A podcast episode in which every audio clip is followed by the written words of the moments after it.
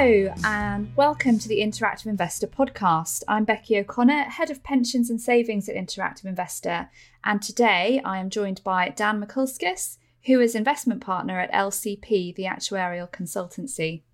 Um, we have just produced a joint report. Um, it's fairly depressing. Um, it's called Is 12% the New 8%? And it's a look at the impact of lower for longer investment growth rates on defined contribution pension pots. Um, if that sounds too techy already, let me just say that the contents could be really relevant for your retirement outcomes. So it's well worth a read. Um, but we wanted to get together to talk a little bit about why we, we produced the report and also why we think it's really important, if we do say so ourselves. So, um, the, the the whole idea for the report started with um, me looking at my own pension statement and noticing that the investment growth forecast that was quoted on it had come down fairly significantly in a short space of time. So what I had when I started my old job was a forecast of around four percent a year, um, which made my uh, pension pot look look pretty decent. But a few years later, that annual growth rate had come down to 1%, which was quite shocking to me um, because it was much lower than I had been expecting from annual growth rates from the stock market and my pension fund investments. So, this prompted a, a chat with Dan and his colleague Steve Webb at LCP, um, mainly because I wanted to get to the bottom of it and I could think of no better person to answer that question than Dan. So, we had a look into this, and um, and we found that there there have been some um, reductions in the forecasts um, made by the FCA and the Financial Reporting Council, who are responsible for the forecast that you see on your pension statements. This has really big um, implications for the amount that we will put into our pensions. Hence, the report title is 12% the new 8%. Do we need to start putting 12% of our salary into our pension pots rather than 8%. So, Dan. um, am I alone in seeing lower for longer investment growth forecasts on my pension statement? I don't think I am. Um, and what, what are the implications of lower for longer growth for all of us? Yeah, so I, I, work with investors. Um, I have I've, I've, worked with various different types of investors, pension schemes, wealth managers for sort of 20 years now. And you know, one big question that everyone asks in, in investing is, you know, Dan, tell me how much my investments are going to earn over the next 20 years. Easy question, right? I mean, that, that that's that's my job, isn't it? Tell, tell you how much investments are going to grow. And sadly, it isn't it isn't as easy as that. Obviously, no, no one can tell you exactly how much your investments are going to grow by.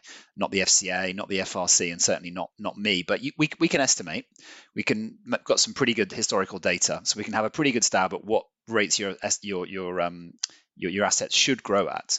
Um, and the, the, the big issue in investing is those estimates have been coming down and down and down for about 10 years now, really ever since the financial crisis in kind of 2008 9 those estimates of future returns have been coming down. Uh, the tricky thing is obviously actual returns have been have been still been very very good. So I think the difficulty people have had is getting their head around that difference between those two things. So is there is there too much pessimism? Do you think? Do you think in general the forecast that we see err on the side of caution, just you know, to cover to cover their backs really? Um, those those people who are responsible for putting the forecasts on our statements.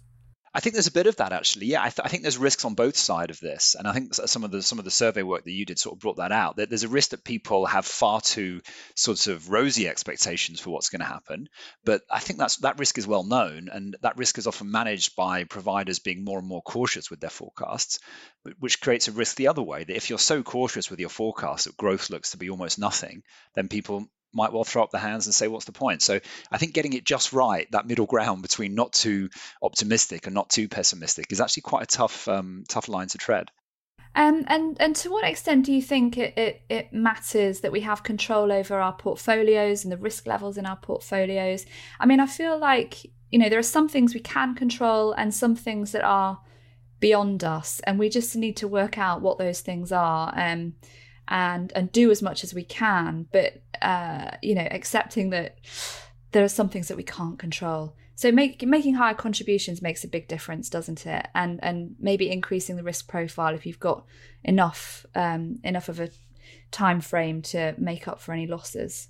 Well, this is it, isn't it? And that's absolutely right. And and this is all part of a huge shift that's happening towards us all being individual investors and us being individual savers in, in a way that that our parents' generation just weren't. So that yeah, the first thing to get to grips with, I think, for a lot of people is that you, you we are all investors, um, and we're, we're we're in charge of our of, of our investments now, and, and need to think about them as our investments and ask those sort of questions, which previous generations sort of didn't need to do because the system was just um, was, was just sort of slightly different. So, so that, I suppose that's the starting point.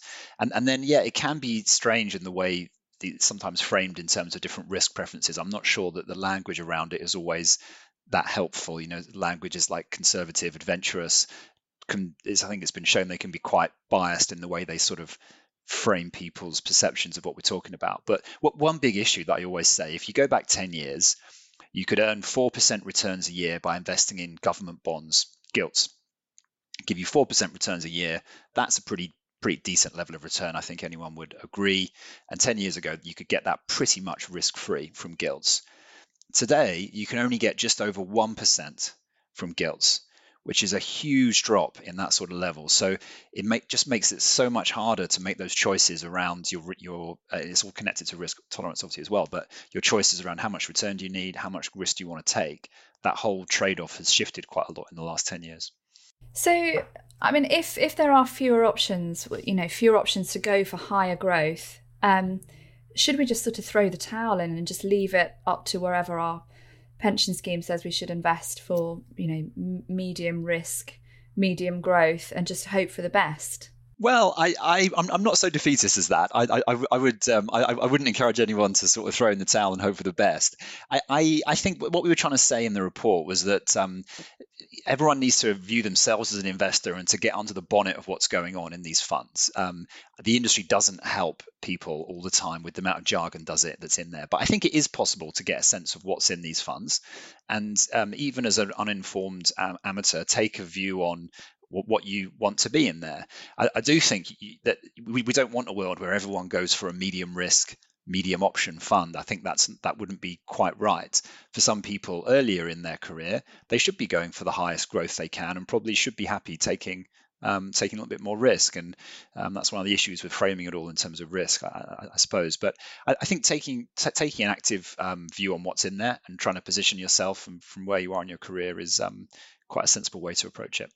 And this is this is one of the things, isn't it? It's going to affect younger workers potentially more um, if they if this lower for longer growth scenario does play out, because the difference in the pension pots that they can expect if they're putting the same amount in as somebody who started a decade earlier um, is really significant. Um, so we found in the report that um, you'd need to put half as much in again, but that's because you would you would lose half as much from your pension pot if you stuck at stuck at those original contribution levels.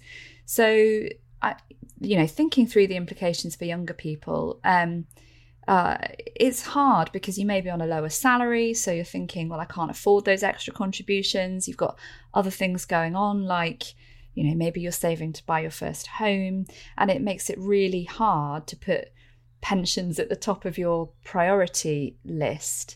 Um, but as you say, um, that's the time when you can take more risk potentially because you have more time um, what to see to see that grow. So it does present a real challenge for, younger workers in particular who may feel that their their outgoings are you know too high to increase their contributions. Um, maybe maybe the first step would be to look at whether their pension is invested in the right risk profile, um, given where they are in their career. Um, and consider whether or not they can take on more risk. But as you say, you know, as we're talking about this, I can hear myself saying the word risk, risk, risk.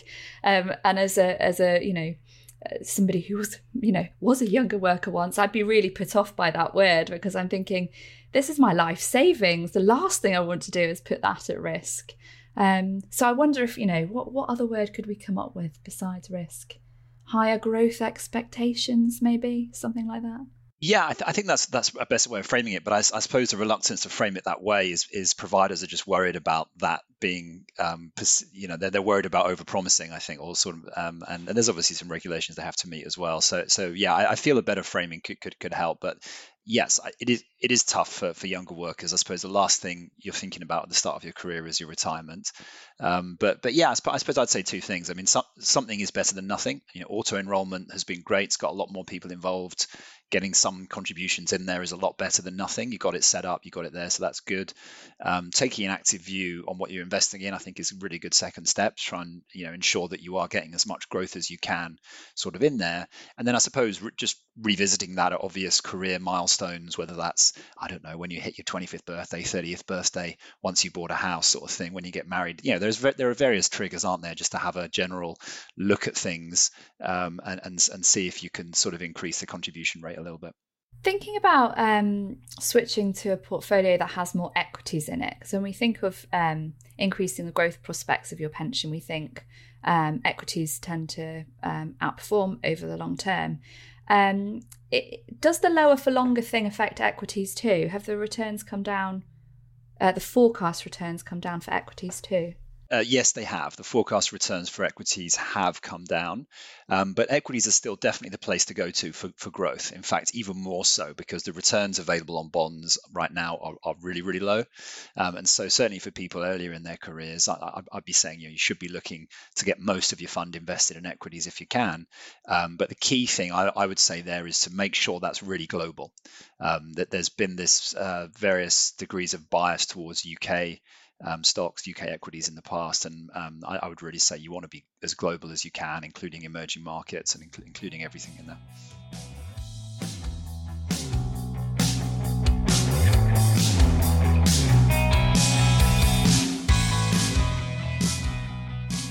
To um, follow a cliche, I suppose, of assuming that younger workers are more interested in ESG and sustainability, which I think is I think is broadly correct. Um, if you were to invest your pension sustainably, as many people want to, does that mean that you could expect lower growth still for making that decision? Do you think?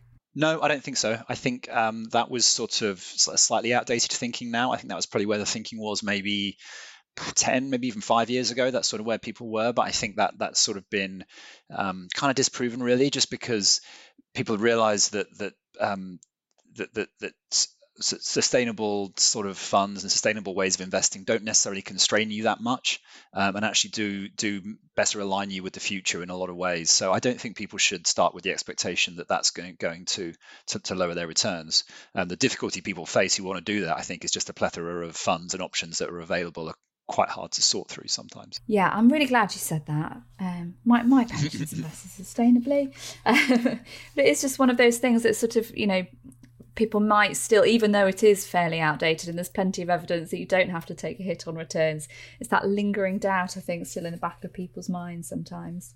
So when you're um, trying to work out what your pension pot is going to be worth. Um, it's obviously you know the whole report is about how difficult that is and we don't have crystal balls and even even the forecast that we're given on our pension statements may not be correct um, how on earth do we plan i mean you know how do you know when you're going to be able to finish paying off your mortgage for instance if you don't know how much retirement income you're going to get when you start drawing your pension the implications for retirement planning are really significant and um, there are thankfully loads of great tools on the internet that you can use, like pension calculators, um, which provide one. The Money and Pensions Advice Service provides one. Um, but when you use the little sliders, how do you know what what percentage you should be looking at in this world of you know not being able to uh, predict the future? Yeah, I mean, uh, we're at the start of a new world in terms of the number of people who are going to be asking those sort of questions over the next decade. So I think it's going to be just such an interesting area to be involved in, as as, as literally millions of people are, are, wrestling with these sort of questions. Um, so I think first point to say is that there's there's a really clear role for, for an IFA, for a financial advisor there in, in guiding lots of people um, into some of these some, some of these points, but but also the, the number of people that are going to need this sort of advice is probably way bigger than the the current number of IFAs could possibly sort of um, deal with in, in, in, some ways. So there, there is a real need for other kind of solutions as well. Um, and like you say, that there are various tools that are available. I think hopefully we'll see more we'll see them better explained we'll see people becoming more sort of familiar with them and more consistency in terms of how the, the sort of the inputs are managed so people can, can you know can try their best to sort of um, to have a stab at these questions which are which are really tough questions and, and difficult to um, to, to do. But um, sorry, I, I, kind of forgot your question there. That was a bit of a bit of a waffle. Talk... how how do we how do we know which which percentage to pick when we're using the sliders? So I, you know, do I pick two percent because I'm a bit risk averse and I think stock markets aren't going to grow very much for the next thirty years?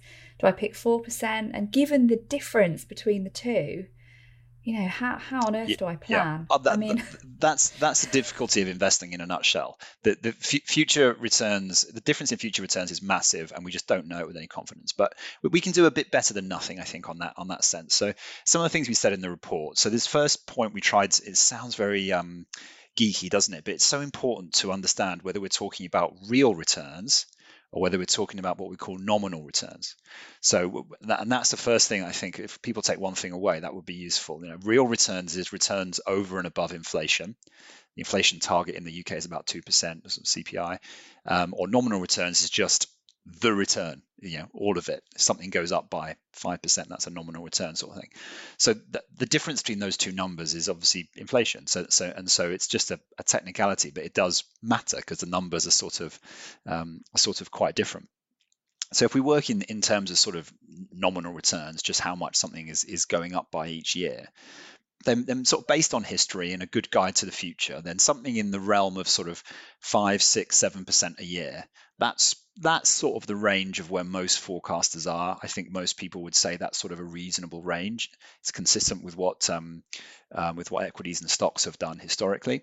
And so, if you're thinking that inflation is also going to be about two percent, then that gives you a range for your real returns of sort of between three and five percent. So I, th- I, think that's a pretty sensible range. I think if you're going lower than the bottom end of that, you're maybe being a bit too pessimistic. There's lots of evidence that that um, stock markets um, can sort of do that over the long term. Whereas any more than the top of that range, I would start to be thinking, well, that's um, that's maybe pinning your hopes on a little bit too much of an optimistic outcome.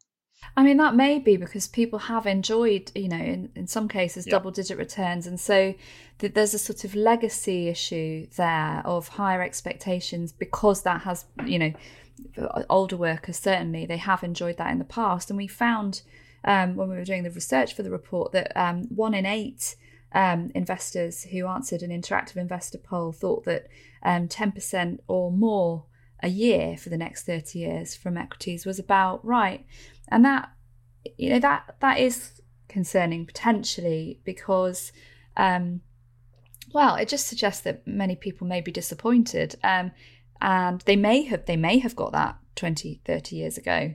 Um, but it's just that you know i suppose the the conclusion would be that you would need to continually review what's happening in the market um, and not just take it as read that whatever you had in the past will repeat itself. History doesn't always repeat itself, does it? Yeah, that's it. Exactly. I mean, it doesn't surprise me there are people that have those sort of expectations. You know, market returns have been that high various times. I, I, would just say it's probably not um, the best bet to sort of expect that in the future. It's probably best to sort of expect something a little bit lower. If you get that, then great. Um, but you're right. There's no real solution to that other than to try and keep it under review every few years or whatever, and try and give yourself various areas of flexibility that you can change, whether that's your contribution level, how long you're working, and other other things in the mix. It's nice to know how all those things need to interact. And we should say that you know even in a a lower for longer scenario, um, pensions compared with a savings account is obviously still far more promising in terms of the returns that you can expect, not just from the uh, growth in the investment growth, but also you know tax relief and that kind of thing. But um, going back to the point on inflation, um, and we do make this point in the report actually, if you look at savings accounts, the rates of interest um, do not account for inflation, so you can't compare them with the rates of return quoted on your pension forecast, which typically do take into account inflation. So um, if you're thinking, well, I'm just going to, you know, I'm going to put it in savings because it sounds like my pension isn't going to deliver the returns I need. Um, that is not necessarily the conclusion you want to draw because they're not comparable. And um, I mean, after inflation, savings would actually deliver a, a negative minus number at, at the moment in most cases. I'm not aware of exactly. a single savings account that will beat inflation um, as things stand at the moment. So it's just yeah, no, I, I, absolutely, really good point. I mean, it's one of the issues with slap, with trying to sound a slightly cautious note in the report, like we have. There's the there's the worry that it'll be interpreted too negatively, because it's true the future returns are probably lower, but pensions have never been more relevant, have never been a sort of a better idea for that exact reason, because um, long-term type investments are the one place you can go to sort of grow your grow your assets. And you're right, the the tax benefit is sort of even more relevant if returns are going to be smaller. So yes, it would be the worst outcome if people turned away from pensions towards savings accounts, which are not going to um, help them keep up with inflation. Totally, and you get the employer contribution from your pension as well. They don't they don't pay into your savings account for you, um, sadly. Um, so um, besides inflation um, and investment growth, there's also the impact of charges, which we do talk about in the report. And um, Dan, you put together a lovely graph on the expense ratio um, for different pension portfolios, and clearly, if if you're experiencing lower investment growth, your charges um, remain roughly the same, then um, you, are going to get less out of that pot, aren't you? Um, it's going to be eaten away more by charges. Absolutely, yeah, and charges are a really big issue in when it comes to investing. You know, I think there's sort of the, the, the perception that they can be viewed as just some something around the edges, and, and they're really not. If, if you're not careful, charges can eat up a really big proportion of your returns, a really disproportionate amount. Um, I think there's again, there's all sorts of behavioural reasons why the way charges are expressed seem smaller to people than they often are because they look like small fractions of a percentage point or something, and people just kind of think, oh, it's almost nothing, isn't it? It's fine.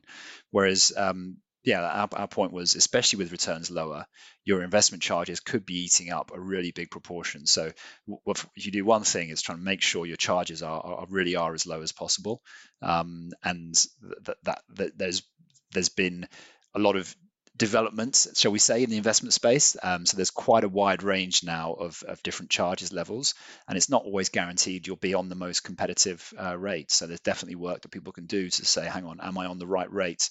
Charge rate for the sort of um, investment product I'm in.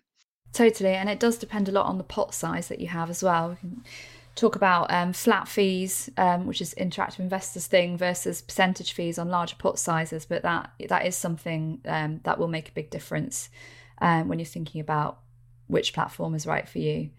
Um, so I've got one more question, which is the hardest question, so I've saved it till last. Um, does does all this mean then now we're in a defined contribution world? Millions of people are auto enrolled. Um, we don't have defined benefit, final salary schemes so much these days, where you just you know you got what you were given and it's generally pretty generous. Um, so you didn't have you didn't have to have much input into your pension if you had a defined benefit pension that was quite generous. That it you know that the whole that putting together this report has really highlighted for me that the individual responsibility has increased so much.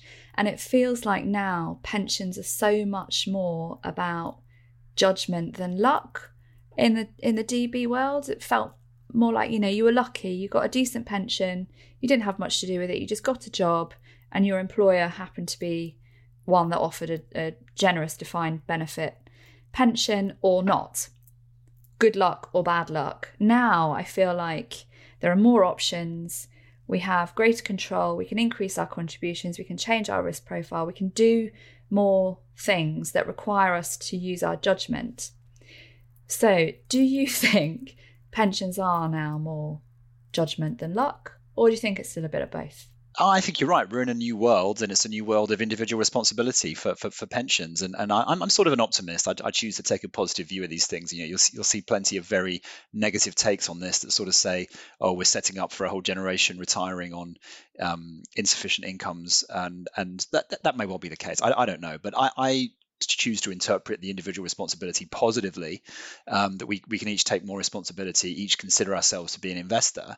Um, and there's two examples of that. I, I, spent a few years working, living and working in Australia, where they're at a slightly slightly further ahead on a similar system, and there there is a bit more of a culture of um, thinking a bit harder about about your pension, about your superannuation when you get a job, and um, comparing funds and, and, that sort of thing. So I, I feel there's there's a positive future there for how people take responsibility for their pension, think about it a bit more, talk about it a bit more. I mean, it's sort of, you know, um, God forbid we should actually chat about it and find it to be something, uh, you know, worth speaking to our friends about, you know. One day, I live in hope, Dan. But maybe, maybe yeah. this report will will kickstart that conversation down the pub. maybe, you never maybe. know. I've got my copy. I am going to the pub later. Maybe I should take it with me, show my friends. um, thank you so much. Um, I would urge anyone who's listened to the podcast to please read the report um, and um, and let us know what you think. Um, the link should be on the page that you have accessed this podcast from.